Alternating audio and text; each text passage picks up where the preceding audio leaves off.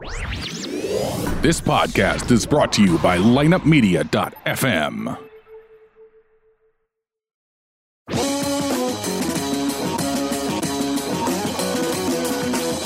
It's time to step up to the plate with Jim, Steve, Fish, and former two time Gold Glover World Series champion, Benji Molina. A swing and a miss, Series winner for the Cardinals! Right drive out is into left field. Hit number 3,000. A run is scored. Smith corks one into right down the line. It may go! Go crazy, folks! Go crazy! High pop ball. The Corvers there. The Cardinals won the pennant. The Cardinals won the pennant. The Cardinals won the pennant. Freese hits it in the air to center. We will see you tomorrow night. Swing and a miss. The Cardinals are world champions for 2006. In the air to left, well hit. Back is Craig. What a team. What a ride. The Cardinals are world champs in 2011. Hello, Cardinal fans, and welcome to a Tuesday edition of Ruffled Feathers, your Two Birds on a Bat podcast, coming to you as always from the Patio Studios, the original party place for St. Louis Cardinal fans everywhere. Pre or post game, the name you know to trust when it comes to party time is Patios. Um, boy, let me tell you, this is going to be fun. Uh, I want to thank Randy Green with InnovateCompanies.com for you know their support of our show, and uh, I'm asking everyone out there to give them an opportunity for your, your business. Uh, it, you know, residential, commercial, industrial doesn't matter. That's the name you know and trust. Don't forget their discount for first uh, responders and military. Save quite a bit of money on that project with my good friend Randy Green and his wonderful daughter Stephanie at innovativecompanies.com. Oh boy, what a and I mean this affectionately. What a shit show! And we knew it was coming. I, you, you didn't have to be a rocket scientist, but man, um, it's almost like when you know something's about to happen it's like it's not you can get all excited and giddy about it but until it happens then you know you've got something right? Uh, how does this affect us? I don't know. This whole houston thing's kind of crazy. We're kind of attached to it because you know and and wrongfully so. And i even i'll throw myself in this because i immediately said something about it. And i and it could have been taken wrong. I didn't think about it after i put it. But obviously we have a connection because there was a well he did he was doing wrong, so I did wrong, and I'm obviously talking about Chris Correa with the Cardinals. I had kind of sent out that maybe he wasn't crazy type thing, um, but it is amazing how. And I'm excited to, to talk to my friend Ron about this when he's on here in a second. I, it is amazing how we as fans will dismiss something if it sounds far fetched to us and it doesn't fit in our agenda. But I, I mean, I, I everything that goes on in the game, right? PEDs, cheating, sign stealing, pitchers putting things on their fingers, all the stuff that goes on, right? We will dismiss it and we will bury it if it doesn't fit our own agenda and it sounds crazy to us. But the truth of the matter is, if we we should have learned over time that nothing should surprise us. Absolutely nothing should surprise us when it comes to what, in my opinion, is a type A special individual that is pushed and driven because that's what it takes to play at this level. It takes a certain kind of person. Now, does that mean they're all bad people? No, it doesn't. But what it means is their character is to be able to push and push and push beyond what the average human can do. And it's the truth, whether you like it or not. And you can deny it all you want, but it is true. All professional players have a certain amount of arrogance. It, that, you can say that's a bad word. It's not a bad word. There's plenty of guys that have arrogance that are great people, good people. It, we look at arrogance as, oh, that means he's a dick. Well, that's not necessarily the case. I assure you, you won't meet a nicer person than Adam Wainwright. You also probably may not ever meet a more competitive person. And when it comes to his abilities in baseball, he is arrogant. Sorry, but it's the fact. That's how these guys, I mean, it, it just is, whether you want to admit that or not. Okay. Now, again, you can be an arrogant dick or you can be an arrogant, humble person. And you can say, well, that really doesn't match. Well, it, it obviously does because there are nice people out there.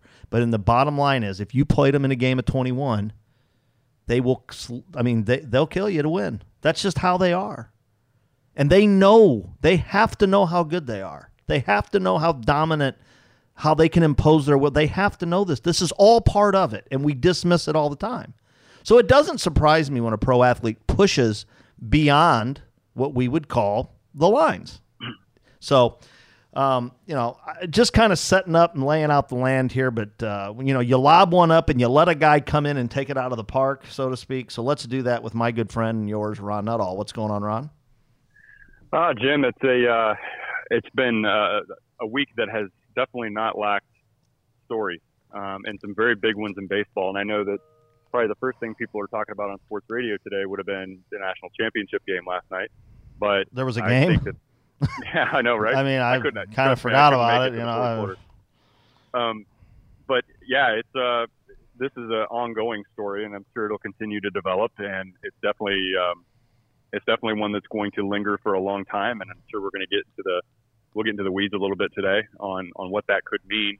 Um, and and what people are talking about, something that they're not talking about a whole lot. But yeah, I, I honestly like this thing for me is so there's so much going on, but the the this Houston thing to me, there are so many layers to it because I I I will say this, there are so many layers to it because on one hand, I think it's un like I think it's like a shit show, right?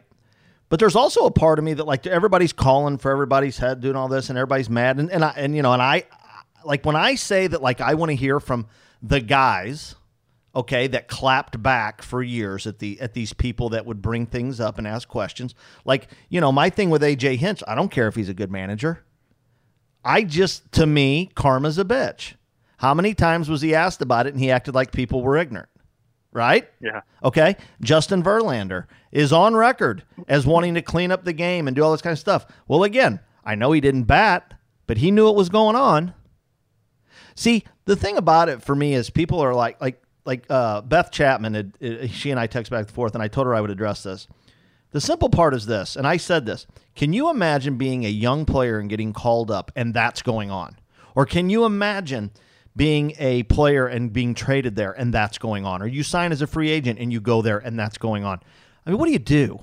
Like, it's real easy for you or me or anybody to sit here and go, well, you do the right thing and you say, stop it, or you tell somebody. No, no, no, no, no, no. Do you know how many people in this world, and listen, I'm not saying it's right, but do you know how many people in this world have spoke up in much lesser situations and have found themselves unemployed, hurting, dealing with shit, all because they did the they like you could sit here and go, well, that's terrible. What do you mean you can't do the right thing? Not in this instance, no. Nope. Now, if you want to, more power to you. It takes great people willing to sacrifice to do that. When, and I'm not even saying that's not the right thing to do. What I'm saying is I can understand why somebody wouldn't do it. Yeah. You know? Uh, and I do. Well, absolutely. You think about like, um, you know, from what we've heard from AJ Hinch over the years and, and heard what players, how they talk about him. You know, he, look, it, it, I don't care what manager it is. If you're a you're a new player or a second year player, it's probably pretty hard for you to come out and say anything. Um, you're you're trying to win a job, and you're not, you know, in, in their minds, they're probably not going to help their case too much by being a tattletale. And it, it's probably an unwritten rule in baseball that you don't snitch. You know, I'm sure uh, David Freese even uh, mentioned something about in his tweet. He doesn't know what's worse: a player talking about, you know, their former players or former teams they're on, or um, or this happening in the first place. Doesn't know which is worse. It tells you right there. There's kind of a culture that you don't snitch. And I imagine for some of these very, especially the younger players, that feels next to impossible to do that because of what it could do to your your chances of making a club and ultimately impact your career. So, yeah. I, it's you know nobody wants to be labeled that guy that you can't trust. And you can say well who wants to be well guess what man?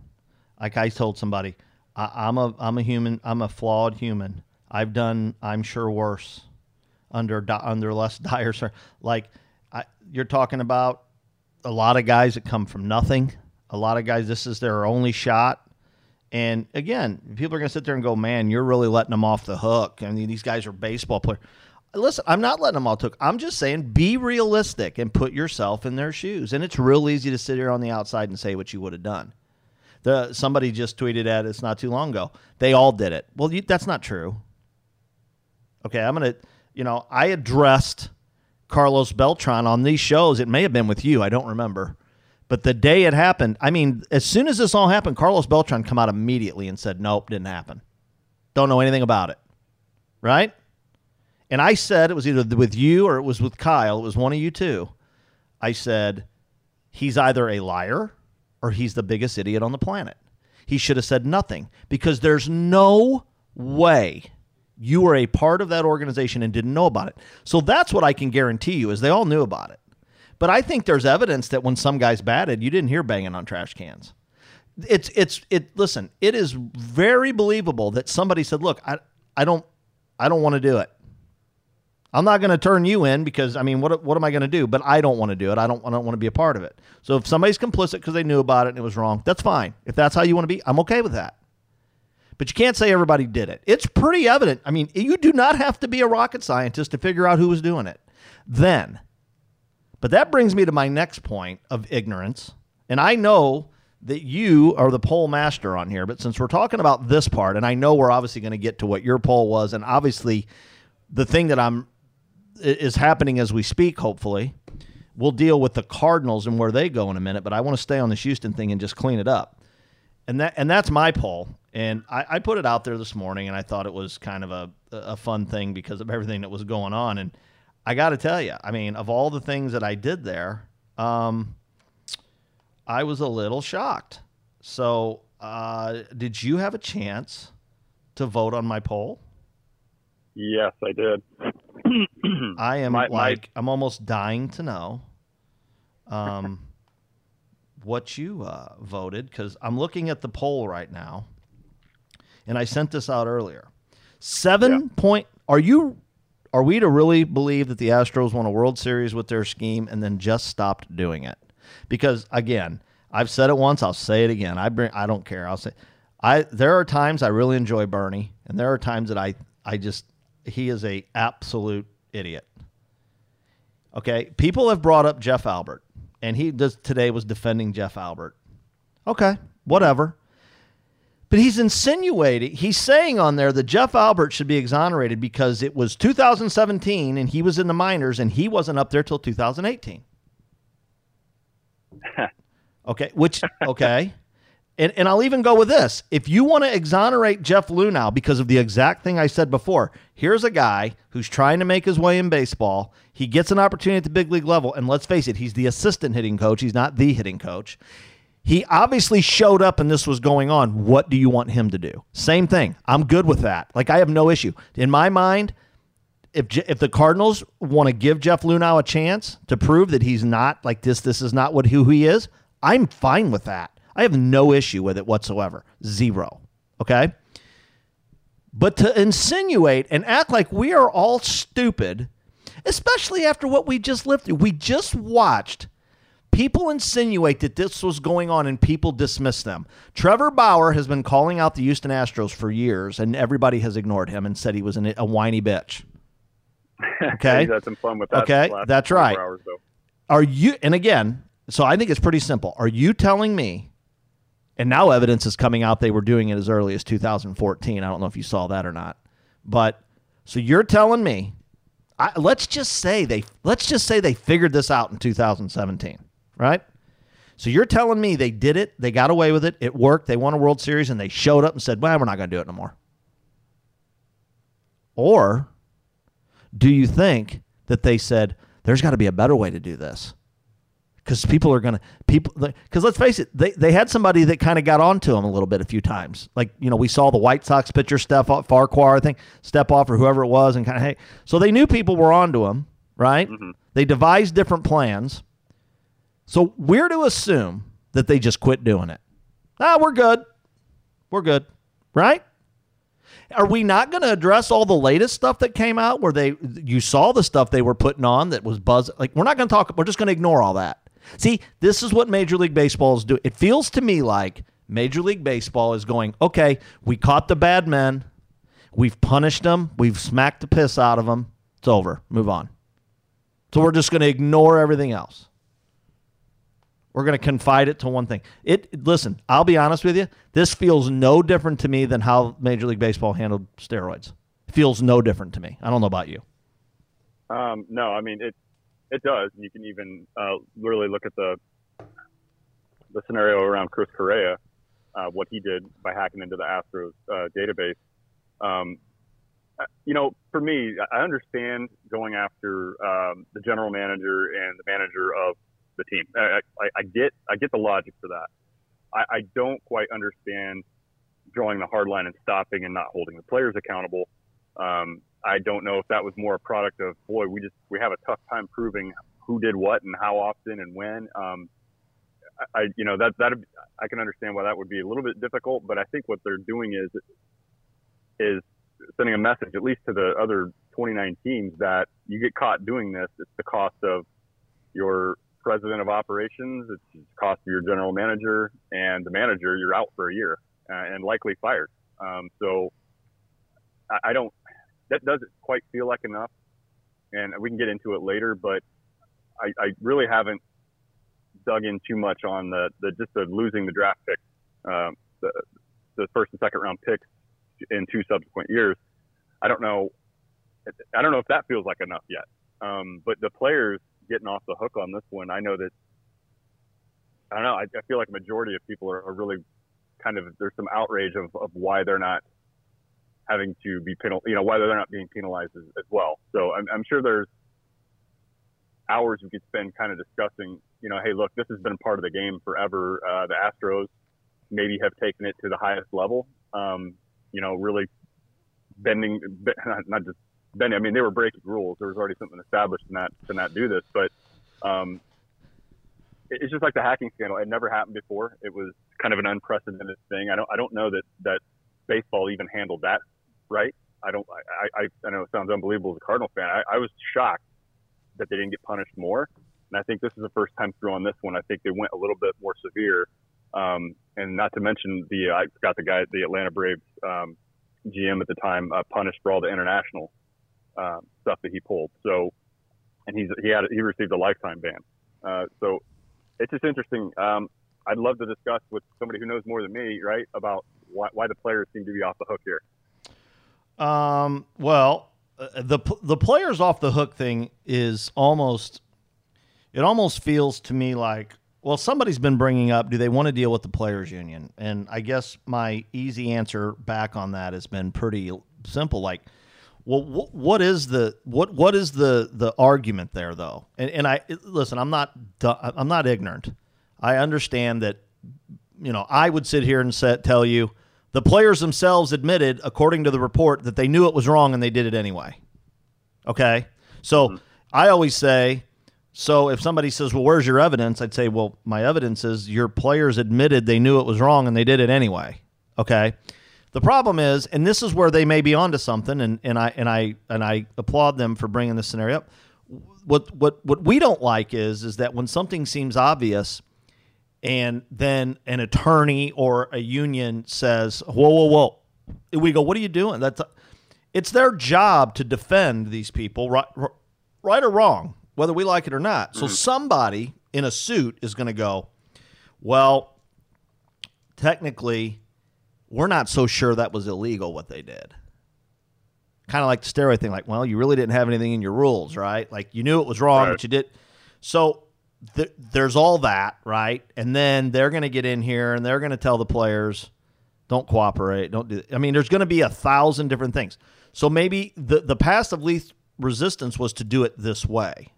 Now, yeah, if you really wanted to put the kibosh on this thing, you, you they should have came down on some players in some way, shape, or form, and they have the power to do so. Um, I think, I think at issue here is okay, and I, and I hate to say this, and I'm this is purely speculation on my part. I have no but look at the players we're talking about that they would have you couldn't have suspended one and not another if you knew for a fact they did it, right? Mm-hmm. So let's look at who it is that we know for sure was doing it. So you're telling me that in the game of baseball today, you want to hammer Bregman, Altuve, Springer? Those are three of your golden boys right now. Yeah. Right? They're they're making you a lot of money. Right? I mean, yeah, yeah, absolutely. I mean, that's so that's, you know, I, that this is stars of the baseball's this is baseball's business rearing its ugly head again. I believe. Yeah, and, and that makes all the sense. And it is, a, it would be a complicated process dealing with the union, um, interviewing all of them. Some are going to cooperate, some are just absolutely not going to. It's going to, it's to be very difficult to determine the extent who participated, who didn't, who knew, who didn't. It's a bunch of, you know, it's a, a lot of hearsay, a lot of he said, she said. I don't know how you, you sift through it. This is, this is, this was the quickest way to resolve it, no doubt. Um, I'm just interested in, in how they make this rule more clear at this point. You know, I, there's been a lot of talk on MLB Network Radio I was listening to on the way home last night about, you know, do they just not allow technology in the dugout, period?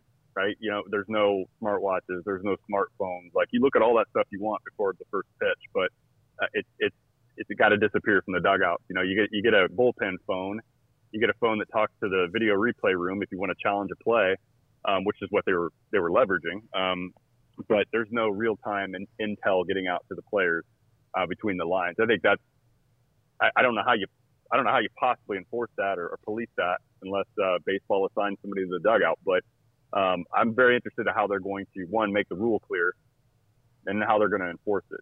Um, sign stealing is going to happen this year, Jim. Uh, there's going to be someone, if not all players from all 30 teams, are going to be standing on second base trying to peer in, get a glimpse.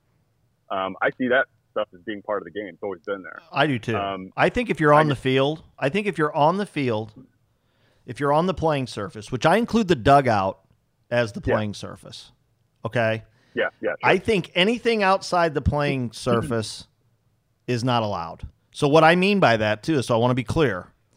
Um, if you're a coach and you're in the dugout and you pick up some signs from the third base coach or the first base coach or the or the manager and catcher aren't doing it, whatever. If you pick up on that in the moment, that's part of the game for me.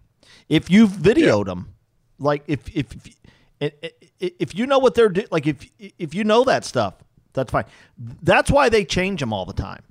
Okay, that's why they sequence that. The problem is, is when it's outside. So, for example, a, t- a, a camera in center field is not part of the field; it's off the field. Okay, Yeah. that's number one. Number two, somebody to do this would have to be on the field. And then three, I also believe, I think it, I think the end all for me is anything involving technology, like during the game. Like I don't think Yeah. it, like I think it's silly, right? So that's me. Whatever. Now people could say, well, uh, it was brought to our attention last year that it sure looks like, and I, I'm sorry, but uh, if if you think there isn't something to this, then you probably at first thought this was all bullshit too the catchers that are the bullpen catchers that are standing up and putting their hands up on the fence or taking them down. I mean, if you think that isn't going on, it is. Okay, that has to stop. Okay, that absolutely has to stop. Okay, but listen, there's th- there's a variety of things going on out there. That uh, it happens at the young. It, listen, I play. Uh, this is a true story. Okay, and everybody that knows me knows it's true because I'm, I'm not making it up now. I told it the day it happened. My team went and played in a tournament, uh, a, a Cal Ripken thing in Myrtle Beach. It was the funnest week we ever had in our lives. It was a vacation where the kids had to play baseball in Myrtle Beach at Cal Ripken's place. It was unreal. Okay, we played a team from Miami that had a lot of uh, uh, Latin kids on the team, and the coaches were Latin. I have no idea where they were from, but the team was based out of Miami. They were really, really good. We played them in a great baseball game. It was awesome. Their kid pitched his ass off. My kid pitched his ass off. It was a great game. We lost on a home run in the in in uh, extra innings. During the game, okay, um, all, we didn't call curb. All it was was fastball, changeup, inside, outside, because that's that's you know. And their coaches were telling their players in Latin, inside or outside, depending on where our catcher set up, from the from the coach's box. Mhm. My coach happened to know a little bit of Latin and picked up on it and come and told me. And I looked at the guy at third base and I said, "They're 12." And he looked at me and goes, "I'm sorry." 12 years old, it goes on. Coaches telling. So, coaches, if you don't think coaches don't signal to hitters as well, because they do, okay? When uh, Christian Yelich can defend himself all he wants, there is zero reason for him to look look out in the right center field while he's batting. Do you know how hard it is to hit? There is zero reason for you to look out into your bullpen in right center field while, while I mean while a guy is in the set position. Zero reason. no, uh, that's uh, I, I've definitely heard that story. Um, I'd, it would be funny to watch. Uh, is he going to be doing it this year, or is all this shit going to scare these guys? this is going to be an interesting year. This is yeah, sure. Beat fantasy sure baseball be. players beware. Oh yeah, fantasy baseball. And here's the thing. Let's let's you know let, let let's let's clear this up. Okay. Jose Altuve and George Springer and Alex Bregman are really really good baseball players. Yeah. Nobody is saying that this is why they're good baseball players. Nobody's saying that. Okay. But what I am telling you is, okay, if you if you know when an off-speed pitch is, is coming, it helps. It helps a lot. Does it guarantee you anything? No, it doesn't. But it helps. No, but that's a that's a big part of the process. Though, when you're at the plate, right? I mean, your timing is so important, and if knowing whether you're getting a four seamer or or an off speed pitch, that that does make a huge difference. It really does. It, it you know, it, timing is is is an important thing. Sure, you still have to make contact. You have to hit the ball in the right part of the bat. You have to get your body in the right position. But you take away the having to process speed. That, that's a big. That's an advantage. Listen, I, I'm gonna. If you think it's not a big deal, then you just don't get it. Being on time right. for a major league hitter is like it's uh, every one of these guys can hit. Okay, being on time is the big, big thing here. It really is. I, I, I just I can't even. I it. You know what I would compare it to? Do you know how many guys on the pro tour of golf, if you let them re-putt, would make more putts once they see the break? Oh yeah. It's this. It, I, I can't like I'm trying to find something that the average person can understand how big a deal it really is. Now, again, it's still really, really hard to hit a baseball, right? I, I oh. get that. Everybody understands that. But there's a reason. I, got, I got, one for you. There's a reason why it's hard. It, there's a reason why it's hard. Yeah. Well, I got, I got a good comparison for you for the everyday person, right? You, you, you make your regular trip commute to work every day. And, uh, you know, 15, 20 years ago, you kind of had to guess your route because you never knew what traffic was going to be like. Now you have a GPS on your phone and you know the route to take. And so imagine like that, you have that now. It's like we, we have it. It's, it's in our everyday life. Remember back when it wasn't? And think about the people that would have had a GPS 15 years ago versus you getting to work a hell of a lot faster than you because they knew the best way to take it. They, they eliminated the guesswork. Should I take, you know, should I take I-85 or should I go 485? you know, we had to guess at that 15 years ago. We don't have to anymore. So well, that's what I kind of related to. Well, and here's the thing. I'll just, I mean, this to for me, this is like interesting. I don't even like. I, I'll be honest and say this. I don't even know that I really have a stance on it. I mean, I, well, I take that back. I, I, I do. I, I believe that anything done within the lines is legal.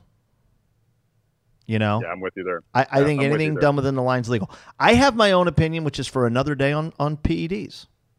Okay, I have an opinion mm-hmm. on that. It it doesn't mean I'm right. It may mean I'm crazy, but I have my opinion on PEDs.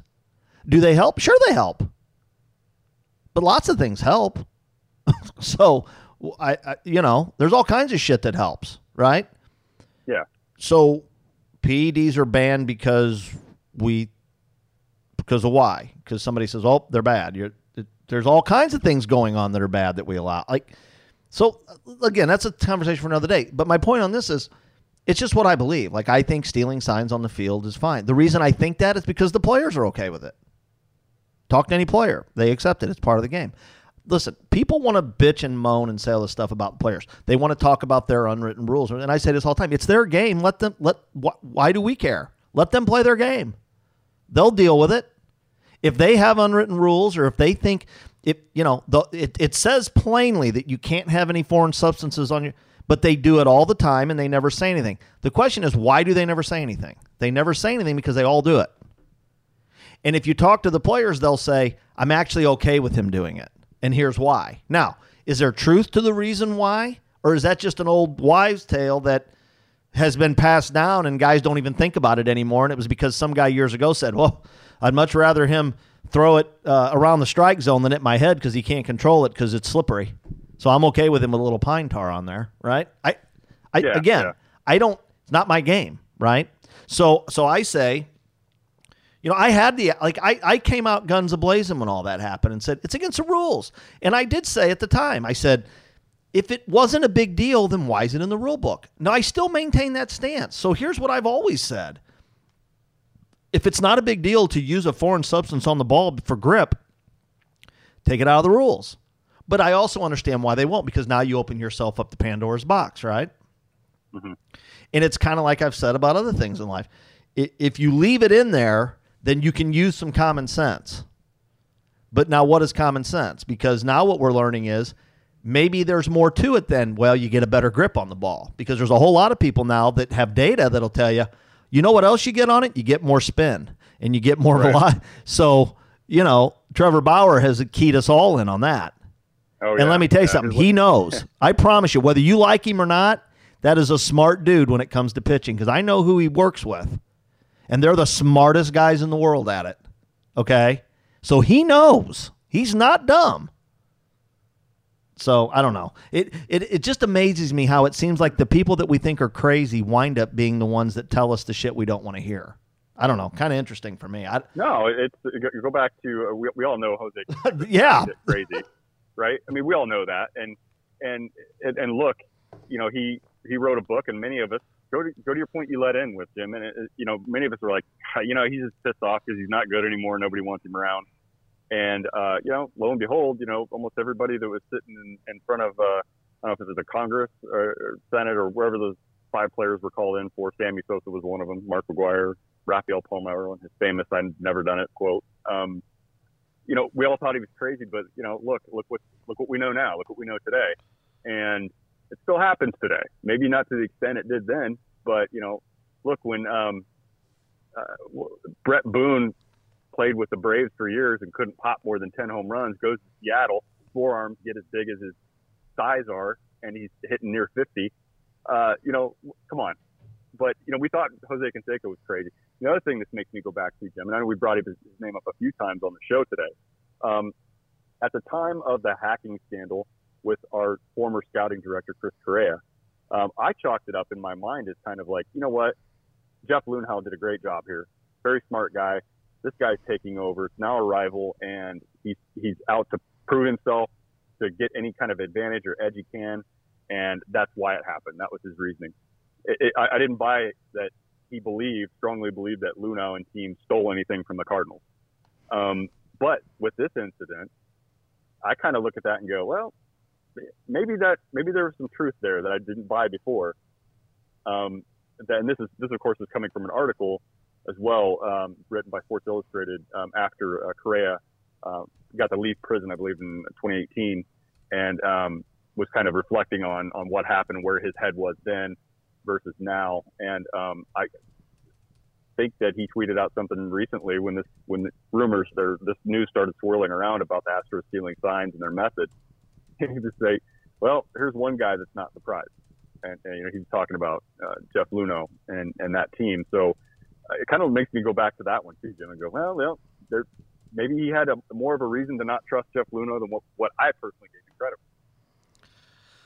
Well, I, listen, here it is. And again, I, I'm not a holier than thou guy. Okay. I understand. But, you know, it doesn't mean that when you get caught doing something wrong, you shouldn't be punished. Okay. Right. Just because I understand why you might have done it or that it's a bad situation. But guess what? Bad shit happens to good people all the time. Okay. You pay your price, Yeah. you do your thing. But I will say this people can say, well, and I think this was part of it too. Well, they all knew about it. So where do you draw the line? Actually doing it or just knowing about it? Or is knowing about it just as bad because you didn't say anything? I, I, not for me to decide, right? Like not for me to decide. And maybe at the end, that's what they they just threw their hands up and said, "Well, we're going to go cut off the head of the snake."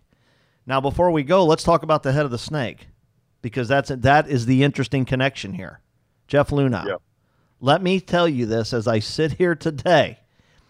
If any of you out there believe for one minute that Jeff Luhnow did not know this was going on, and I would look at Jeff Luhnow right now and say this if it's really true that you didn't know it was going on, then you're an idiot. There is no way. My, John Mozeliak, I promise you, knows everything that goes on. And so does Jeff Luhnow. They know. Because here's the deal it's their job to know. So, what I would say to Jeff Luhnow is this if you truly didn't know, then you didn't do your job. Yep, that's exactly right. It, it, it's a stretch for me, and I, I'm not I don't know as many of the inside people as you do, Jim, but I have listened to enough now where it's a really it's a stretch in imagination to believe that you know a guy like him, uh, even if it happened in St. Louis, uh, Mozeliak and Girsch, I, I find it very hard to believe that things like that are going on. Monitors are installed, um, and you have no knowledge of it. I just it's yeah, I, I don't believe in the Easter Bunny either.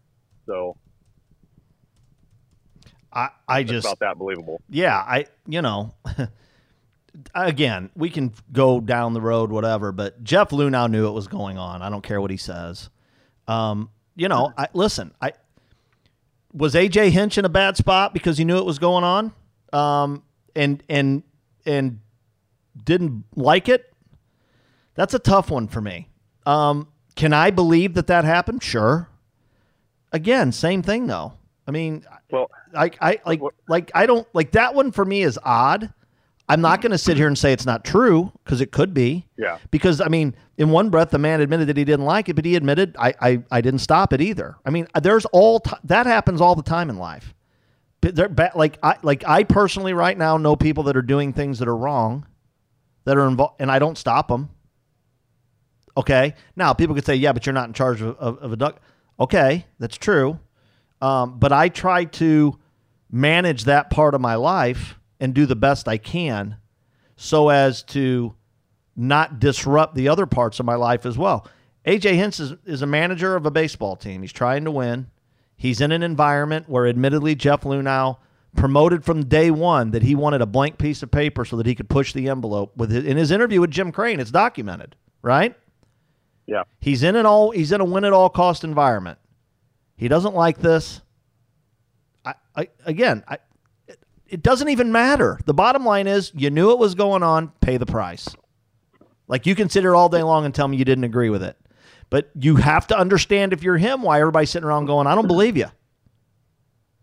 Oh, you know? sure. And I, I think, Jim, you know, just while you're on AJ Hinch, you know, the lack of discernment really is puzzling for me because you know what's happening. You have awareness that this is happening to the extent which they went, banging on trash cans, having special monitors installed, having a you know a, an ear on the um, the review uh, the video review room, um, giving real time communications to a player. Look, I, we, we all admit, we all know that hey, sign stealing happens. And, and by the way, I don't believe the Astros are the only team to have ever Oh, went no. outside of the line. No, they're not. So I, and I, I think the Cardinals at some point in time, any time, could have been just as guilty. In fact, they were mentioned uh, on the radio not too long ago. A bunch of teams were, um, and it was from a, a former player who's, who's been in baseball for 26 years. He, he didn't call out people specifically, but he said, "Look, you know, this is they're not alone. The Astros maybe have taken it a, a maybe they, taken it Well, forward." are you talking about Logan Morrison? Uh, Or are you talking about the know. guy on? Uh, oh, well, I, I read it too. The uh, oh, what was his name? He was a player, then a coach. Listen, here's Yeah. another thing. I, on that note, I'm glad you brought that up. I want to remind everybody said something. Pay attention to what you're reading. I read the whole thing, and I wanted to put on there. I I I, I just wasted eight minutes of my life. The whole thing was about teams stealing signs on the field. yeah, we, we all know what happened. So, if if, if that's going to be your argument out there, stop. Just stop. yeah, well, We all know So, it goes but- on, and and, it, and it's part of- of it. Well, the point I was making is, look, just a lack of discernment. If, if information, if those details ever got out in public to the extent they went, they went to communicate to on-field players in real time a pitch that was coming, um, you had to think that boy, if this gets out, this isn't going to be a good look for us. It isn't going to be a good look for the team. I know, yes, they're obsessed with winning, winning at all costs, but you had to be able to process that. That boy, if this, if somebody knew we were doing this to this extent, there's going to be there is going to be a consequence. So just for not acknowledging that and acting on that alone, I you know I, I, I question the uh, decision making ability of AJ Hinch. That should have been something that should have been obvious. I mean, look, you can bend the rules, push the rules a little bit when they go to a point where you know you, are going to bring criticism on, heavy criticism. Um, I would have thought there would have been some kind of switch in your head that goes, okay, guys, enough, enough's enough. You know, it's this. You know, if people see this, it's going to reflect poorly on all of us. And so, I, I, I obviously that conversation never happened. Well, and here's the other thing too, and this is kind of where I was going with it. In, in to your point, like if you, I mean, the bottom line is this: Hey guys, I mean, people are catching on to this. We got to figure out a better way. It wasn't. Oh, people are catching up to this. We got to stop. That's just not what happened. I mean, again, I, I'm going to tell everybody out there that is dismissing the rumors as this year about him and last year. Okay. What did you say the first time you heard the rumors about 2017? I'm sure you dismissed them. and again, just being honest, they have lost the benefit of the doubt. That's what happens. See, that's what people don't yeah. understand about how life works. Okay. If you steal something, okay, if you steal something, and then something else happens and it's been stolen, I'm going to look at you. And don't look at me and say, don't look at me. I didn't do it. I'm going to go, well, you've done it before. And a lot of things are pointing at you doing it again. So I am looking at you. Now, does that yep. mean you did it? No. But guess what? One thing I know for sure in life is where there's smoke, there's fire. So that's it. I like I don't understand why that's so hard for people to understand. People I understand the the the the want to forgive and forget and all that kind of stuff. And I listen, I am a big forgive and forget guy. Well, I'm a big forgive guy. I don't think I ever forget. Let's let me rephrase. But what I will say is this. I forgave, okay, until another circumstance pops up to where again, I just told you I didn't forget. Mm-hmm. So I can promise you, if I've forgiven you, another circumstance better not pop up where I have to look at you and go, I just don't know. Yeah. These people yeah, out well, there that act like we're not talking about what happened two years ago, we're talking about today. So, you know, it's it you're not allowed to wonder or you're not allowed to to uh, accuse, you're not allowed to do that because this has nothing to do with it. It apps see that is the dumbest thing I've ever heard. It 100% absolutely has something to do with it.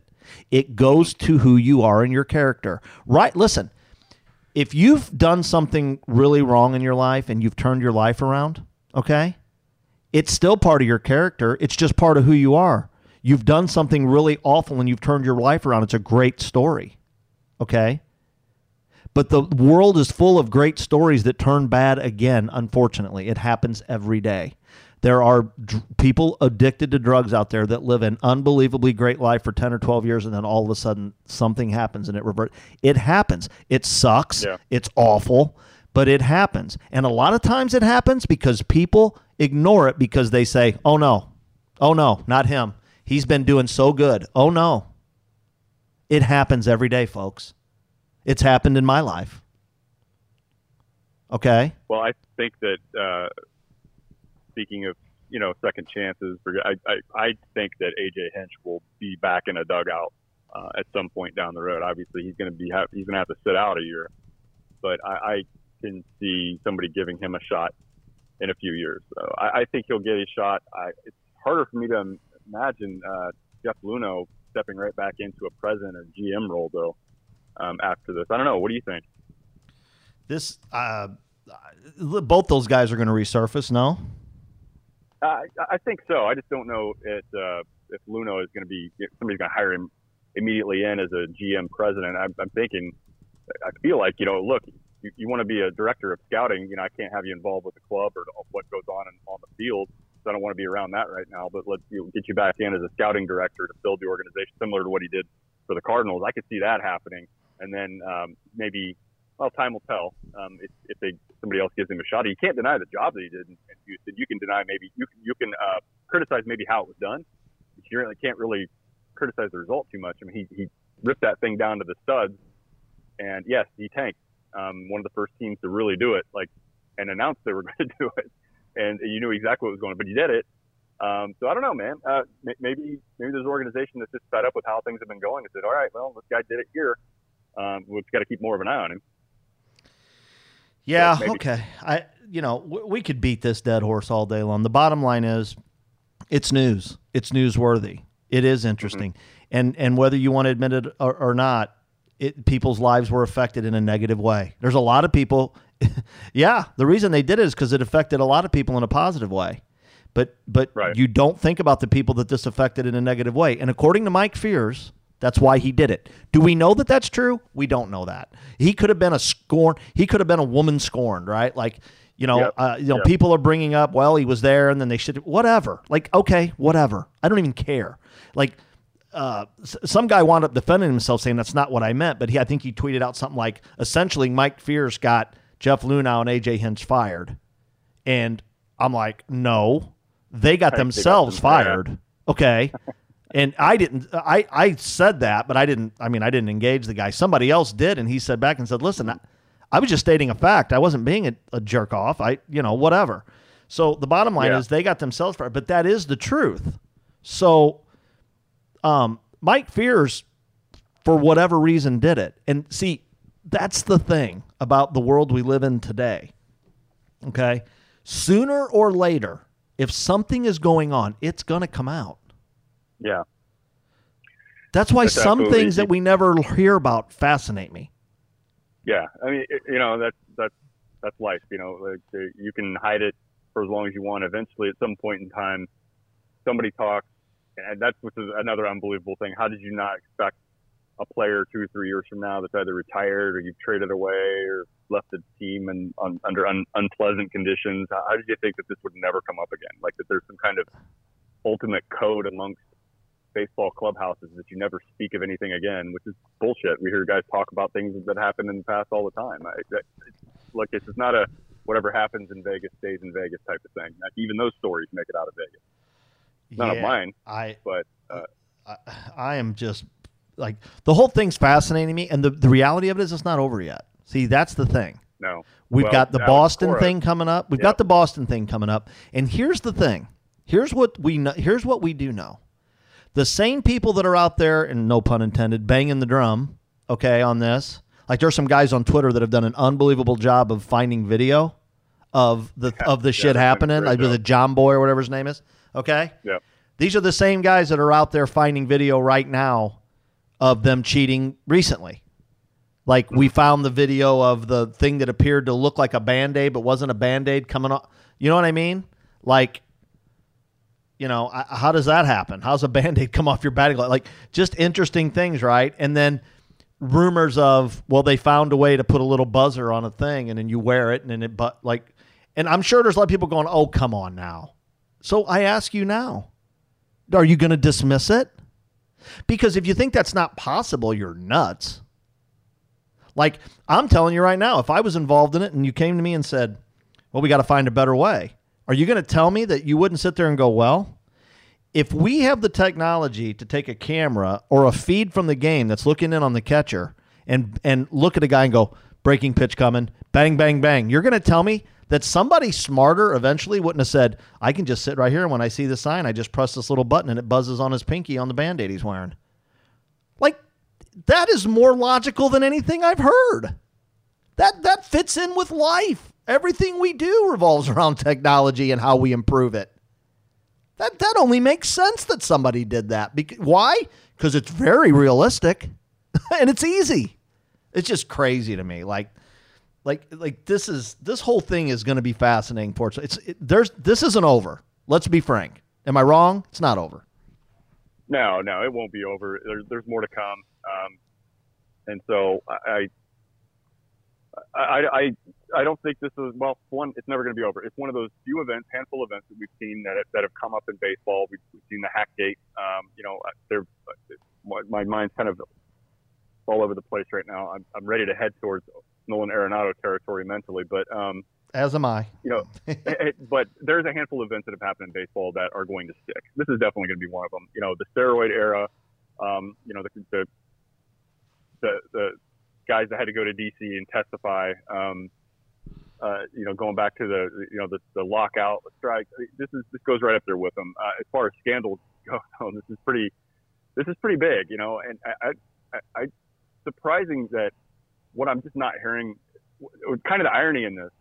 There's a lot of irony, but uh, some of the irony in this is that the Astros relied so heavily on top draft picks by tanking, right, to rebuild their their club, right. and they're going to lose four picks right? Doesn't matter what years they are, but they're going to lose two round ones and two round twos.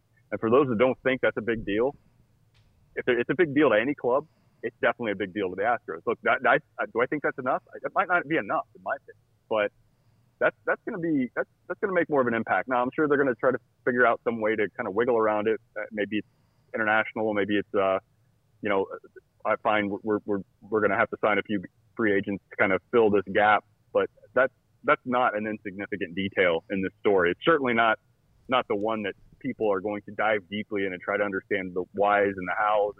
And um, but that is going to be that is going to be impactful for for that club. Yeah, we'll see. Like I said, it's not over. Won't be the last conversation. It'll be the last one of this length, unless something major happens. But it, I, it's worth discussing because it is a big deal. Yeah. Like, okay, but but but I'm with you. I'm ready to move on to the Cardinals and where we stand with uh, our white whale, as we as we brought up last week. Um, before we get to the Nolan Arenado rumors, updates, whatever you want to do, remember check us out at twobirdsonthebat.com. Subscribe to the show there; it takes about thirty seconds. Check out our Two Birds bloggers there as well. Find us on social media at Birds on a Bat Show on Twitter. Follow us there. Go to Facebook, type in Two Birds on a Bat, like our page. Uh, when you see the pin post, if you'd like it, comment on it and share it. That'd be great. We'd appreciate it. That brings more people into our conversations. Um, you know, Instagram is something we're going to try to grow this year. If you guys could find us there, Two Birds on a Bat Show. LineupMediaGroup.fm supports the show as well and houses our, our, our podcast. If you guys could check out their their radio station, Yo Radio, download it for free uh, on your mobile device today. It's a streaming platform for your mobile device. You guys will love it. Our partners, uh, GatorsBaseballAcademy.com. I'm really enjoying working with all the kids again. Uh, Missouri, Illinois, doesn't matter. If you've got a young one that wants to get better, now's the time. Check them out. GatorsBaseballAcademy.com. Uh, ready to head over to Adam Smokehouse this week. My friend Benji Molina will be back in town for the winter warm up, and I know we're going to make a date over at uh, Adam Smokehouse. Just not sure how the schedule lines up yet, but um, a- anxious to get over there and see Mike and the crew and, and, spend some time with Benji and catch up, see how he looks. Everybody knows he's been working hard, uh, getting ready. It looks like he's trying to get back in playing shape. Maybe he's going to back up Yadi this year. Who knows? Come out of the booth if they're to trade Knizner in this deal. Who knows? Um, you know, uh, I can't say enough either about uh, Mike and his staff there and their great choices of barbecue. Located on Watson Road and open until 7 on Tuesdays, Wednesdays, and Thursdays. Don't forget the big box lunch orders that they do. And of course, the catering. If you guys have an event that needs it, they could do a wonderful job on that. But get in there, check out the atmosphere. Oh, don't forget, some of you guys are lucky enough they deliver to your zip code. So check that out as well. But get in there uh, check them out. You'll love the atmosphere. The smell when you walk in the door will make it really hard to decide on just one thing to order. But so I always say if you if you can't decide, either go with the special or pick the ribs. That's what I say. But Mike and his staff will do a wonderful job leading you in the right direction. That's our good friends at Adam Smokehouse, St. Louis. Here's your cue. DrKristenJacobs.com always reminds us that every day is Skin Cancer Awareness Day. Make sure you check out Ooh La La Spa Anti Aging and Wellness Center and find out if there's something she can do for you that you can do for yourself. Take care of yourself, folks. Uh, if you don't, nobody else will. That's drkristenjacobs.com. Okay, my friend. How ex- like let me ask you on a scale of 1 to 10. I'm just going to ask you. No poll, no nothing. 10 being definitely. Is this Arenado thing going to happen? Uh, I, am I'm a little. I'm going to put myself at a six. Really? You're not higher than a six? Yeah. I'm higher than a I six. Mean, I'm higher than a six. You? Okay. Well, here, let me ask you a question. Okay. Sure. When is the last time that the Cardinals were involved in something like this trade wise and it didn't happen? And I know what you're going to say, and then I, then we'll have that discussion. Oh well, I'm not going to say Stanton. Well, I was going to Uh, say if you say Stanton, we can have the conversation because while I would agree, I think there's other there's there's different factors here. But but go ahead. Yeah, so this is interesting. So I'm at a six, and the only reason I'm I'm there is because, and you you've been bringing it up, Jim. It, it's about the pitching. Um, there's there's been several weeks, and they're all rumors. Or speculation at this point, but there were names attached to that guy out of Chicago Sure. uh, on 670 The Score about what was it? Dakota Hudson, Carlos Martinez were two of the, and and at Liberatore, who I know we're not counting in the rotation this year, um, but I think in that scenario, they run the risk of having to replace 40% of the staff. You know, you pointed that out on Twitter. Um, you know, and they don't have the look. They have, as far as quantity, they have arms. As far as who's ready to be in the rotation in 2020, they've got some question marks around some guys, right? Alex Reyes, don't know what we're getting out of him in 2020. If we get lucky, he can, he can be a part of the rotation potentially. Um, Cabrera is another name that John Mozeliak mentioned in the offseason that, yeah, look, we'd like to take, you know, we'd take a look at him at, at, in, in, in a rotation in spring training, see how, how he's, you know, how he's doing. Um, so there could be some answers there, but I think they're too big of questions right now to deal away too much of the pitching. So it depends on how much pitching Colorado really wants. Um, and if I'm Colorado, that's probably what I want the most um, because it's very hard, right? I think Kyle pointed out on your show last week, probably hard for them to recruit top level pitchers to Colorado. You know, even with the money, um, why does the pitcher want to go there? We've seen too many of them go there, and it did not work out. You know, point to Darryl Kile and Mike Hampton, big dollars, but you know they ended up on different teams partway through, right? Those deals. So uh, I, I put it at a 60% chance. Or, you know, I I feel that was higher than where I was a few days ago um, because to me, I was looking at this going, you know, I just with the whole opt out thing, I don't. And I've heard an argument for why it's a good thing for the Cardinals, why it's a bad thing for the Cardinals. Um, and so I'm not really sure where I stand on that today, but I think it comes more down to pitching. How much pitching are they willing to part with? Um, they just got this kid in their pipeline that's that's a little bit thinned out from graduating a, few guys and then trading a few others. Um, that's a hard thing to. That's the Cardinals thing, right? That is, is build this around pitching. That's what they've always drafted and developed relatively well. And if it's thinned out, I, I just I, I just find it hard that they're going to move in that direction. The one, the, the name that surprises me the most, I didn't know if you knew this, Jim. I didn't know this until this morning. I heard it on TMA. Um, Matt Carpenter's no trade clause, and I don't know if this is true or not. It's just what it was mentioned. It isn't effective until opening day. Well, that was reported by Morrissey yesterday or the day before. Yeah. And Derrick Goold has done the homework and has found that, yeah, because Derrick Goold actually said that he, um, this came up, he said, last year when he, Yeah. uh, and later in the year, and he addressed it and um, was told, no, it, it's in effect right now. And uh, he went back, I guess yesterday, I'm assuming, or the night before, Yeah. and confirmed that in fact, you know, yes, he has a no trade clause. So that is Okay. hogwash, So I'm never, as some would I say. am never listening to Tim McKernan again. Done. Really, Tim McKernan was reporting that, huh? Well, I, I think he was reading out the same thing you referenced. Obviously, he hadn't made his way to Derrick Goold's response to that either. So, Well, Um, listen, and I will say this: I I'll give. A lot of people want to bag on Goold. They don't like whatever. You cannot like him. I don't care. You cannot like like whatever. Like I, it doesn't matter to me. But I but remember, pay attention to where you're. Like here, I'm going to address something. Like I well, I'm not going to address it. I was going to say something, but you know, all these people supposedly have these sources, right? And they're they. br- So here's my thing: if you have these sources and you're not just throwing out stuff you've heard like everybody else, and then you come back later and said, you know, bec- like all of a sudden you get rumbling in the media, you see something, and then you start saying, hey, that okay. So here's my question: Wh- all these people that have all these sources, I didn't hear one word from anybody about the uh, Liberatore thing. Nothing. Didn't hear a word until it happened. Nothing. Nothing. Zero. So, am I to right. believe that your sources only tell you about like it like makes no sense to me. Like I, I'm sorry. I I don't mean that to be a dick, but I I'm sorry. I don't I don't I don't believe it. Like I've I I there's just I'm sorry. I don't believe it. So whatever. Um, you know, if somebody would have told me like a day before that the Cardinals were looking like some some guy that's not a reporter would have said, I'm telling you, the Cardinals are looking at this this Liberatore guy. They're going to go get it. And then that broke. I would have said, you know, you you you know somebody.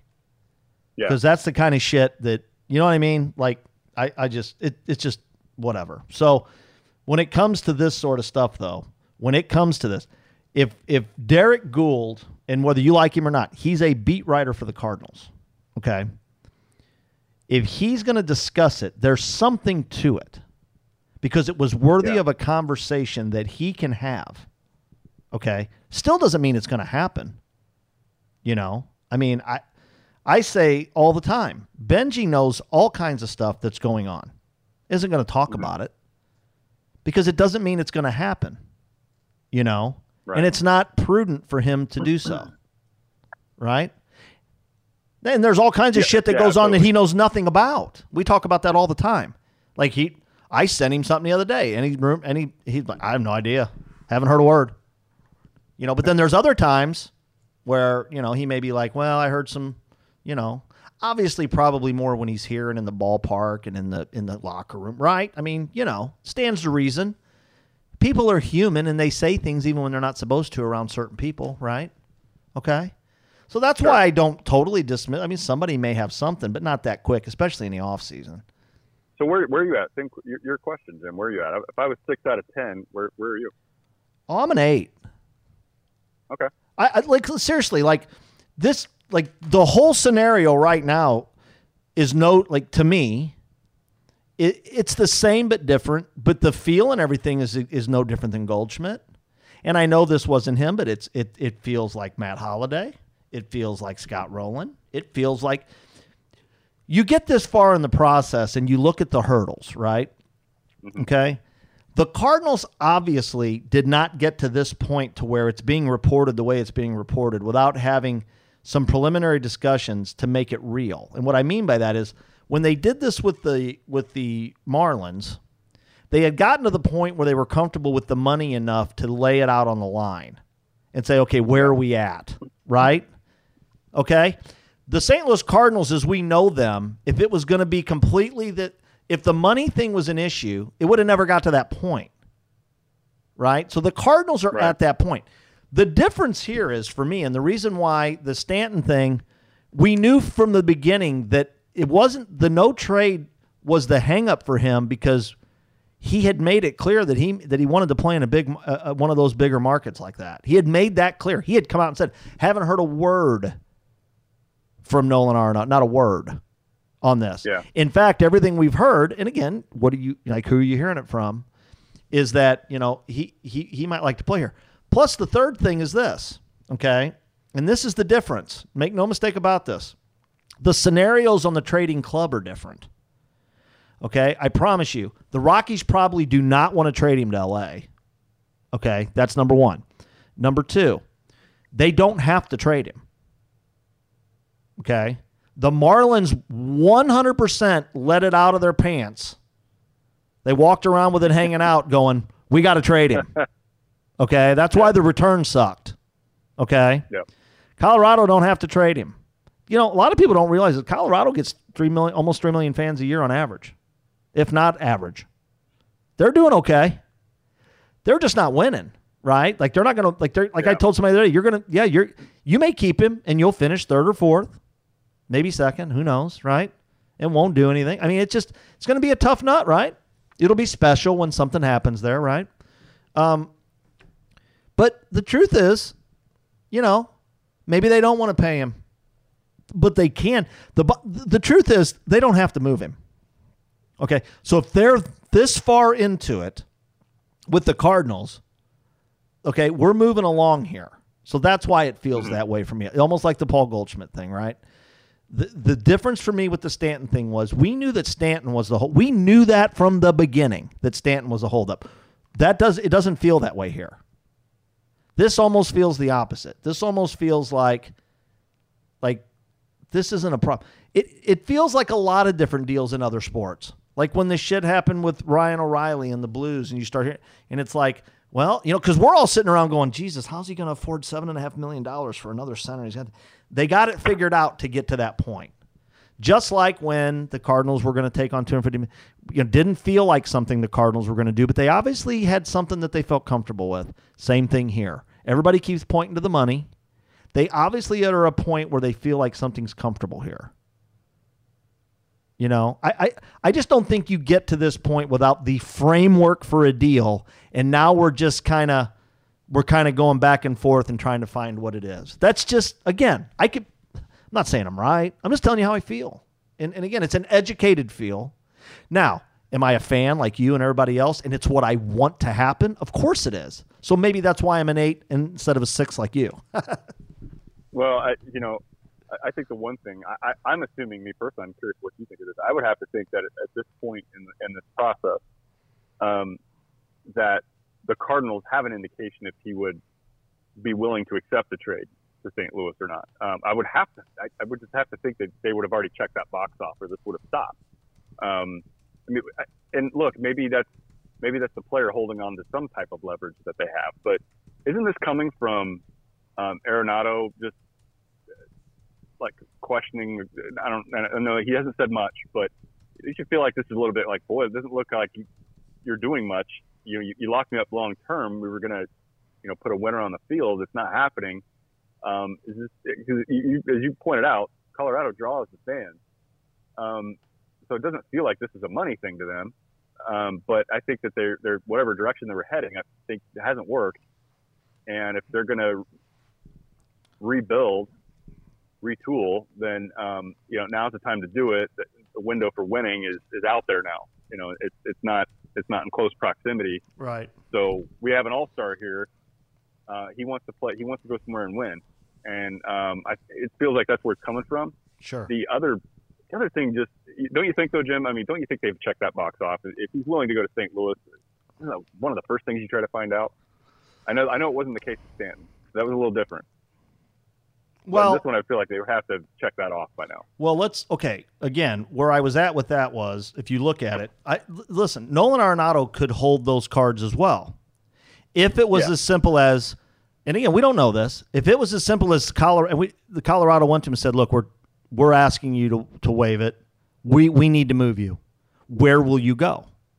Right. Yeah. And then they put it out there. So then let's say, let's just throw it out there. I think the names I think we've heard so far are Chicago, St. Louis, and Texas, right?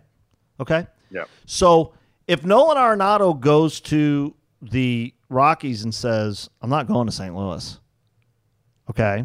Well, then guess what? It doesn't really matter what we do. Now the Cardinals can do their their their stuff and say, listen, we're going to stay in it because you know, then the Rockies go to Texas and them and say whatever, and then they hold their cards close. That's what New York did with Stanton. New York held their cards very close to the vest and said, you know, we've got it on good authority uh, that we know you like the deal from the Cardinals better, but he ain't going there, so going. you got no deal and you need to trade him. Yeah. See, my point on this is, is Colorado's not do. They're not they they're not in that mode where they've ever put out any vibe that they have to trade him. It's almost like a this is going to be a win for us and we're mm-hmm. going and it's going to be a win for you. You'll go to St. Louis or where, or if it whatever wherever it is. But the bottom line is we're not going to trade you to Texas because you want to go to Texas and get nothing. So guess what? If you turn down St. Louis and you tell us it's only Texas and Texas offers us shit, you're going to stay right here. And he may go, that's fine, I'll stay right here and I'll opt out in two years. And, and, and, and guess what? We'll wash our hands and off we go. But to your point, since they don't have to move him, my point, I don't believe, unless there's something going on we're unaware of, okay, which I find hard to believe when you're getting 3 million fans, okay? Um, if you have to move him or you don't have to, th- this is why I think the Cardinals are in a good spot. You know, and again, we, we can speculate all day long about the man. Oh, the rumors are he loves Paul Goldschmidt. He, he loves our history. We don't, I mean, yeah, that's speculated, and maybe there is something to it. I'm not going to dismiss it. But for all we know, he might feel the same way as, Stan- as Stanton did. Well, I wanted to be here, right. but if I'm going to move, this is my chance, so I'm going to go where I want, and it's my right. Which brings us to right. the whole Carpenter thing. People acting like unloading him is going to be easy. And like I said to somebody just now on Twitter, unloading Carp means Carp's got to be want to be unloaded. I mean, you know, and he's got to be willing. And if he's part of this, if he ends up being mentioned or part of this deal, you got to be willing to go to Colorado. That's not a slam dunk. You guys, you guys in Texas, uh, you know, I don't know how much closer it is than St. Louis, but I, you know, he's got to be willing to go to the place that you're trying to make a deal with. And I, I don't know. I, I would still struggle with. Look, I don't think, I don't think Carpenter's just worth worth a bag of balls, right? I, I, I don't, I don't want to beat the guy up down. The guy he's beat up enough, but I still don't know if you're going to, um, if you if you're going to rebuild going to, you know, your direction's changing if you're Colorado. I don't know what Matt Carpenter brings to the table other than maybe you hope that, well, you bring him into that ballpark, that environment, that oh, elevation, that, and that's purely money. Kind of a, purely right? money offset. Sure. Purely. It, purely money offset, and the Cardinals saying, "Look, I'll, I'll give you, you know, if yeah. you're willing to take Carp and he's willing to waive, waive his no that helps us on the money." And you know, and I'm just spitballing here, but you know what? You wanted Liberatore we offered Cabrera. If you take Carp, Carp's willing to take his thing. We'll give you Liberatore instead of Cabrera. You know, something like or Helsley, yeah, yeah. whatever. See, that's what's going on right now, in my opinion. Like, see, yeah. and I and I have no reason to to to say this is what's going on. I'm telling you that's what I think, and it's because of the way other things have happened in the past and how they've worked. That's it. Purely educated. This thing may never happen. It feels like an eight to me. Uh, but if it's not that, you had a great poll. So what did you come up with? Yeah, so I asked a, a question that was, I mean, the results ended up being very lopsided, but it's a good thing we talked about Arenado already. Um, so this is following the trade uh, for Matthew Liberatore uh, with the Rays. Um, so now on to the 2020 offense, because that move didn't really do much for the team for 2020. Uh, what would you do? Sign Ozuna and hope that the rest of the team improves around him? uh, sign Castellano and let Ozuna walk and you receive draft pick compensation for that? Uh, or would you make this deal for Nolan Arenado? And overwhelmingly, 73% of people, almost 74%, voted the direction of Nolan Arenado. So wasn't much of that one. It, it, it got it got a lot of uh, there's a lot of votes that came in, nearly 800, and uh, well, there you go. Three out of four people want to go after Nolan Arenado, and that's not surprising, Jim. It's not surprising that it's that high. Was he the easy pick though because he's the rumor? I mean, I'm just um, asking. I'm asking your thought. Well, I, I possibly it's quite possible that, that that that's where you know that's where your vote goes. You only get one, and that's that's what there's a lot of smoke around that right now. So, um, uh, uh, Ozuna was nine percent, Castellanos was fourteen percent. Um, so th- that was that was close. I don't know who the others were. It was just that was for suggestion, but um, yeah, I, I, think it's like it's the hot topic right now. That's where the eyes go. Um, the other two, you know, signing Castellanos, I'm sure there'd be a lot of us would be like, okay, that makes sense. Um, makes sense on a makes sense for a lot of reasons. I mean, the no draft pick, yeah. and unless you're unless you're all in on your young outfielders, and you know who knows, right? Well, yeah, I'm not going to change my mind about that. I, I, do want them to go that route, and I, I do want to. I'm excited to see if, if Lane Thomas has a makes a big impact, and if he can ultimately win that position. I, I want to. I want Tyler O'Neill to kind of prove me wrong. Um, and, and not that I not that I dog on the guy too much, but you know, I want him to stay healthy. I want him to produce. I want him to be able to hit smart and and you know not strike out 33% of the time. Right. I uh, love the power, but look, I'd rather have a guy hit 20 home runs and, and bat 290 than I'd have a guy hit 30 home runs and bat 226. Well, it's my so, opinion that the other, I, I, didn't mention this earlier, but hearing you talk about those outfielders like that leads me to the last point of why I, I'm at an 8 mm-hmm.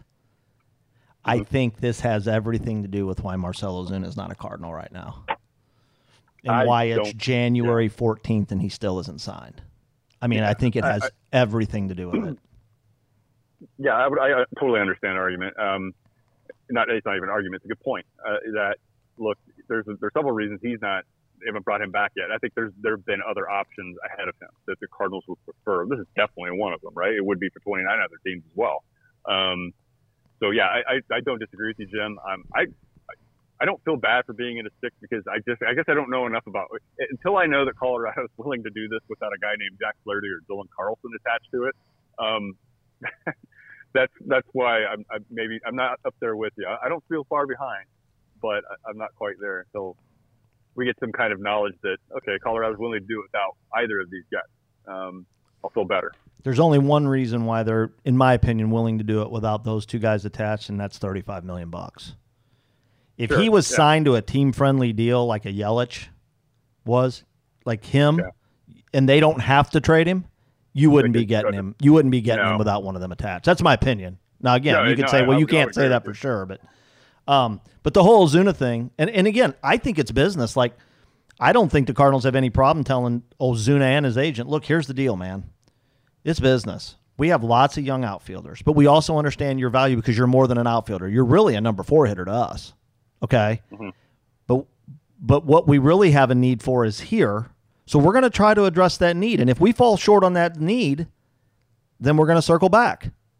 And if this is where you really want to be and you have other options, we understand if you get put on on notice by somebody else, look, it's like like Yeah. not I just think there's there's a lot of honesty with these things cuz what do these guys always say? They understand it's a business. So I I think that's the play. So good stuff. Hey, let's go to the Yeah, Patterson Tire and Service line cuz I got they got something up for you here. So Patterson Tire and Service Give them a call, 618 797 6711. We always remind you they're a whole lot more than a tire store, and we do so because you can call that number and get a quick quote on brakes or tires, of course. And they do tremendous work with that, but they also specialize in automotive repair. So we're going to encourage you to give our friends located down at 3718 Highway 111 in Granite City, Illinois, an opportunity for your business. Many, many, many of you in that area over your years have done nothing but go there and, and, and give them your business, and it's been earned. And you would recommend them. We see their reviews online every day. Uh, we share them all the time because we want people to know how trustworthy they are. You know, your car is important to you. It's an expensive thing. Sometimes that stuff can get a little stressful. Let Patterson Tire and Service take care of it. They're the name you know and trust. That's Patterson Tire and Service, a whole lot more than a tire store. Well, here's something I got to ask you. This is an opinion piece, right? So I'm curious your thoughts. I read this and I thought I'm, I have my opinion, but I want to hear Ron's. So you kind of have to put yourself in the in the room like a fly on the wall. Thoughts on the reports that DeWitt had to push a tentative Mozeliak to acquire Ozuna and Goldie in the past? Is it likely the same for Arenado rumors? Any truth to them? I, I'll say real quick. Let's. I think I speak for Ron and myself. We, we couldn't tell you if there's any truth to it, but we can give you an opinion. So I'll let Ron go first. Um, I, you know, I've I've kind of heard that. Uh, I've heard that as well, and I can't point to the source or, or even the time that, that that my eyes crossed that. But boy, I maybe I, I don't know if there's a lot of truth to the fact that was Mozeliak pushed to acquire Ozuna. It doesn't. I, I don't believe that. I, I Stanton maybe, um, but certainly the deal with Marcelo Ozuna. I don't think Mo went. I can't. You know, it's not like he gave up something he just couldn't walk. You know, couldn't was holding on to desperately in, in, in the players that the Cardinals platforms. That that's a hard one for me to believe. Um, in this case, uh, no, I, I I don't think so, Jim. I don't. I, look, does does DeWitt look down at the field and go, boy, we need a, we need a name, uh, you know, and we need our guy. We got we got a good one last year, but look how great things were when we had a couple of them. You know, back in the good old days of 2004, 2005, we had some big names in that lineup. Wouldn't it be great? There's one that's potentially available. We should take advantage. I, I don't. I don't think so. I don't think that Bill DeWitt has to push Mozeliak too much. He's been there a very long time. I think he has all of all DeWitt's trust. There's, there's a couple bad signings tarnish his reputation with the owner. I, I find it hard to believe. So for me personally, I I, I, don't buy that Mozeliak's being pushed to make any deal. Uh, yeah, I, I'd agree with you. I, I'd say it's a little. I would have to say it's a little bit like this. I've said it once, say it again. John Mozeliak's primary job is to make money for the DeWitts. That's his primary job. Okay. How he goes about doing that, we can argue all day long. By putting a great product on the field, by putting a good product on the field that has a chance to win, but also doesn't break the bank. All these things go into a, a cohesive relationship that he obviously has with the mm-hmm. owners. Now, whether we want to admit it or not, the owners like to win too. I mean, they've proven themselves over the years in town here, whether we like to admit it or not. Okay. Let, let me say this.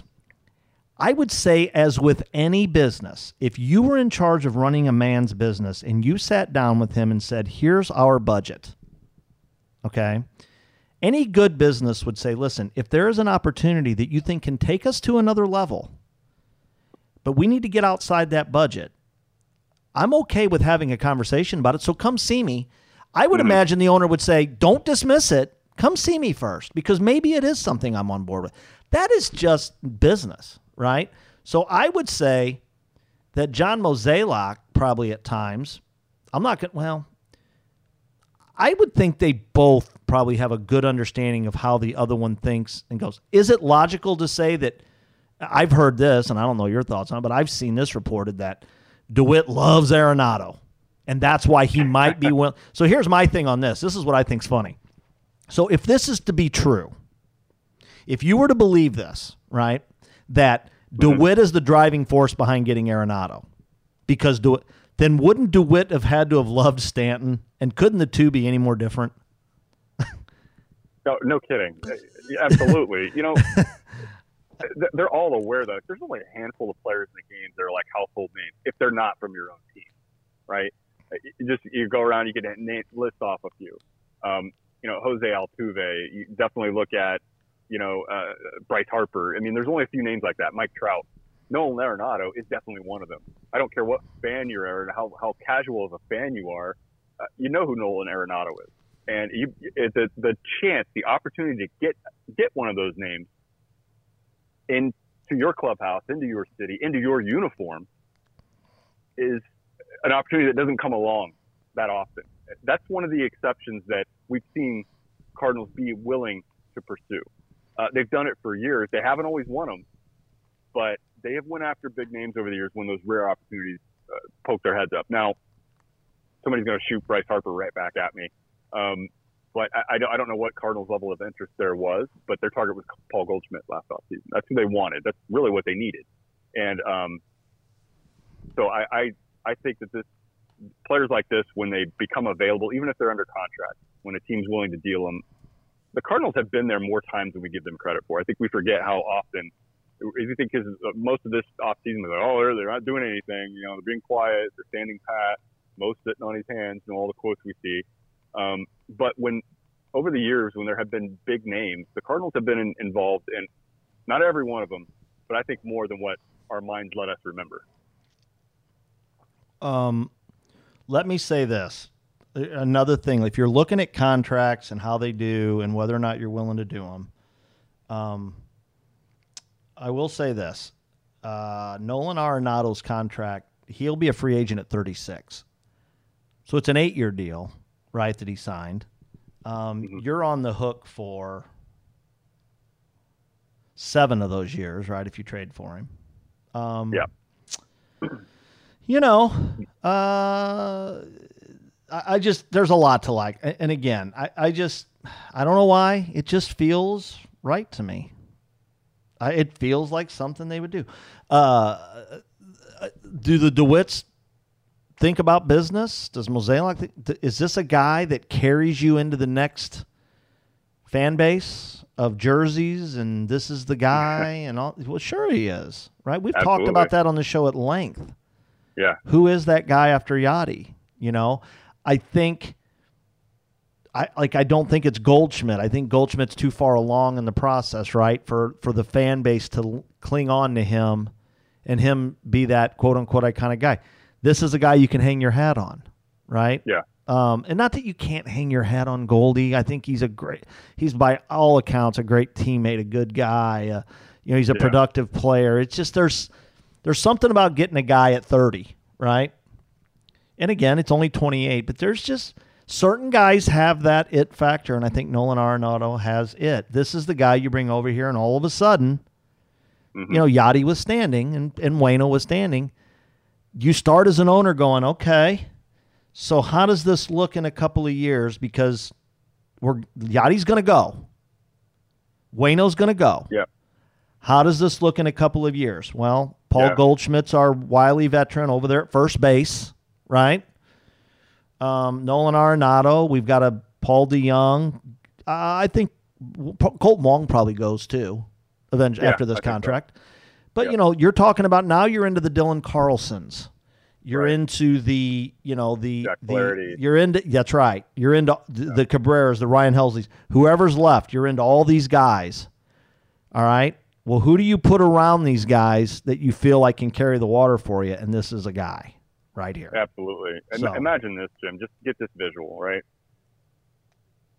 Imagine an infield just bookended by Paul Goldschmidt and Nolan Arenado, two of the best defensively at their position.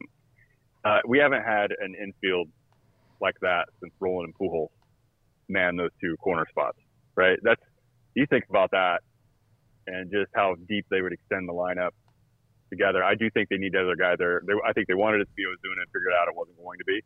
Um, so uh, just imagine that defense um, and how important defense and pitching was to them last year. Uh, you know, I'm almost bumping myself up to a seven just talking about that, but I'm going to hold it at six. Uh, that's pretty exciting when you think about that, right? We haven't seen an infield that talented or a corner spot that talented since those days. So getting getting back to that or near that, that's, that's got to get you excited. I know we've ran long, but I want to get to two quick. Let's just just quick answers. Let's not get long winded, which I know is hard for yep. me. It's much harder for me than it is you, but I think these are these are all relevant. So I want to get these on the Patterson Tire and Service text line. Uh, would you trade for Arenado and then try bring, being, bringing Ozuna back on a one year pillow deal? I'll go first. Well, yeah, but it's not going to happen. Like I like I don't see in any way, shape, or form that they trade for Arenado. Even if, listen, I'm gonna tell you right now, if they were to find a way to get rid of Dexter Fowler and Matt Carpenter and bring in Arenado, they're still not going to sign Ozuna. I don't think. Your thoughts? Uh, yeah, no, no, I don't, I don't, I don't see them. Uh, you know, trying to even on a short-term deal. I think if uh, if a deal like what we've been talking about, uh, if it happens, um, no, I, I think the Cardinals are more than willing to have a competition out there in the outfield, and I think they should. And I, I want them to take that direction, especially. I want them to take that direction now, but especially if um, a deal like this is is put in place. I, I, I again, I want to see. I want to see that opportunity open up for Carlson, for Lane Thomas, uh, whether it's center or left field for either of them. Bader still has to prove himself.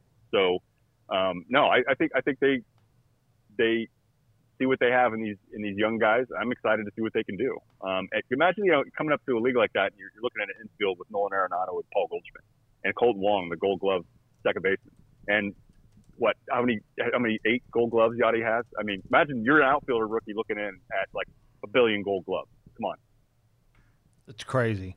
All right, last question because this is interesting. Haven't heard this mentioned, and it made me think. Okay. What do you guys think about possibly including Tommy Edman in the trade? I appreciate what he did for us last year, but I feel like he will never be much more than a backup player. There's a good chance that after a great rookie season, his trade value could never be higher than it is now, or will ever be again. Thanks, Jake. Um, interesting. Yeah. I would say this, and I and people are going to take this the wrong way. I think there's a reason why you haven't heard his name mentioned. Like I, I I I don't know that he has as much value anywhere else as he does here. I'm just just being sure, honest. Sure. He was never a can't miss guy. You know what he is? He's a good baseball player that plays hard that you appreciate when you get him, but he's not a guy that you look at and go, I got to have him. Okay? He doesn't move, yep. he doesn't do anything for you um, other than be a utility type guy that can play multiple positions and do really well that doesn't cost anything. Is that attractive to some people? Yes, it probably would be but I don't think there's anything. And again, I think it's wrong, but I don't think there's anything they look at him and go impact. And would, but I think Cardinal fans would say, "Oh, I disagree. Did you watch him last year?" And and there's a lot of people smarter than all of us that would say, "Get back to me in a couple years and see if you still feel that way." And again, I don't. I'm not saying I even agree with it. I'm just telling you that's how it works. Yeah, no, I 100% agree with you. Can agree with you more actually. Um, I, look, I, I like Tommy Edman a lot. I like what he provided last year. He he provided some speed, uh, really a spark. Uh, I'm not going to say he carried, go as far as say carried the team, but he definitely was a part of uh, when they uh, started hitting their stride in early August. You know, he, he was right in the middle of it. So I mean, he I, I like it because Jim he looks he, he seems like a smart player. You know, he didn't give away a lot of at bats. Um, I didn't see him swinging and whipping at, at everything off speed and outside over the plate. You know, uh, I, I saw him that with some pretty you know, some great defense in multiple positions. I, that's where ideally I think he needs to be. I don't want him to be an everyday third baseman, which is what some people throw out. I think I've even mentioned it but I don't. I don't think we want to see him there. I don't think we want to see him right now as the everyday second baseman. I think he's most valuable being able to move around to give some guys some days off. That you know, gosh, we, we can't continue to play Paul DeJong as we play Paul DeJong. Uh, I expect to see Tommy Edman there um, a, a, time or two a week, just to, to get him off, you know, get him off his feet and uh, so we actually have a, a, a, Paul DeJong in September with some energy. Um, so I, I, that's where I see him as being valuable. I agree, he's not an impact player. I, I don't think he's going to be long term. And it will be interesting to see the sophomore year. Now the league's got some. The league's had a look at him a few times now. How does everybody adjust, and is, is he able to adjust to that? So uh, it'll it'll be a, a interesting. Always the second year is always very interesting year to watch these guys. Um, but yeah, I, I I could see him having some value in a package deal with Colorado. I, like to certainly have awareness of it. They not they might be looking at it in the same way we are. Yeah, I you know the thing about guys like Tommy Edman, I'll say this: it, it almost feels like you feel like I like right now, like this. I feel bad about what I said about him two minutes ago. Like I'm sitting here going, man, you're really undervaluing. You said, well, he may not have carried. Let me tell you something. There were times he did carry us, and the thing is, guys like him surprisingly don't carry as much value. But if you ever notice, really good teams always have a guy like him. But the interesting thing is, I can start naming names to you: Ben Zobrist, Chauncey Figgins. I can name, go through all these names, right? What do you notice yep. about those guys? It seems like always on winning teams. Yeah, but here's the interesting thing about those guys.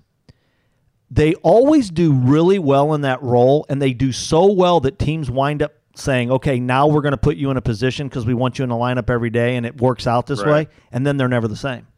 They're right, they're right. still yeah. okay but they're never what they were because you don't appreciate them as much for that role that they had and appreciate how much it did.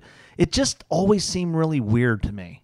Those types yeah. of guys that it, that, like I said, I, there's there's more, and I'm, I'm miss, but it, I, I just in my life of watching those guys that move around like that and play that utility role, it seems like when they land themselves a home, it just is never the same for them. It just, you know, it just didn't didn't didn't happen, and I don't know. It just it just felt that way to me. But you know, yeah. there's a place for those guys, and I've said it once and I'll say it again.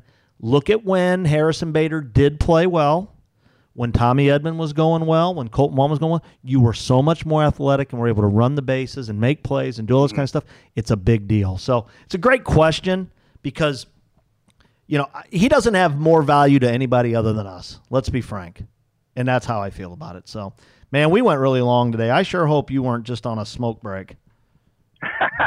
uh, cigar break, maybe. Uh, no, it's it's fine. I carved the time out for this, so we're good. Yeah, I'm. Uh, I, I this there's just so much to talk about. You know, like, you know, like we got to we got to lay the lay the groundwork today. Maybe by time Kyle and the crew are on tomorrow, maybe Nolan's a third man or third base. I because here's the thing about this, same as the Houston thing. If he becomes a Cardinal.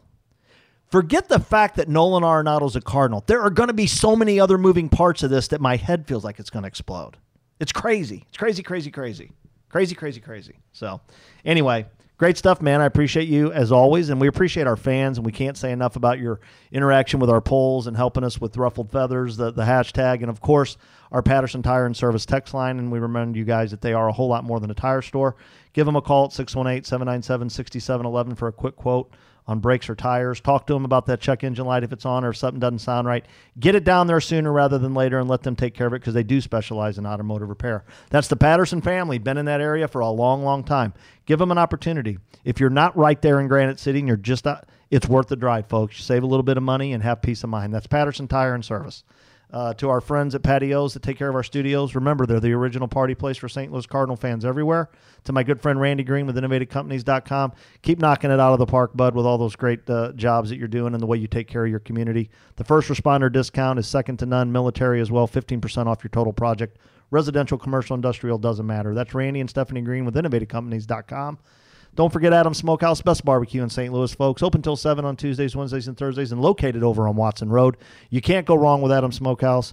Make sure you check out their uh, their delivery to certain zip codes, big box lunch orders, and catering as well. Adams Smokehouse, St. Louis. Here's your cue. Gators Baseball Academy, it's time to get better, located in Missouri and Illinois. Check out GatorsBaseballAcademy.com right now and find out if there's a class that fits your schedule and get your young one or, or older one in there today and get them working. Uh, to my good friend, drkristenjacobs.com. She reminds us every day is Skin Cancer Awareness Day. Take care of yourself because if you don't, who will? That's dr kristen drkristenjacobs.com. To all of our friends out there, thank you for checking us out on twobirdsonabat.com. Subscribing to the show, it is free. Find us on social media at Birds on a Bat Show. Follow us on Twitter there.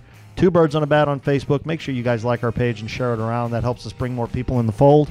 Hit us up on Instagram, Two Birds on a Bat Show, and of course, as part of lineupmediagroup.fm home of your radio streaming platform for your mobile device. I thank my co host Ron He's gracious. I find myself babbling, and uh, if he was in here, he'd probably poke me with a with a cattle prodder. But uh, um, uh, he just sits there and lets me babble sometimes. But he's a good man, and I love doing this show with him. And I guess we'll talk next week when Nolan Arenado's a Cardinal. Let's go Birds! Go Birds!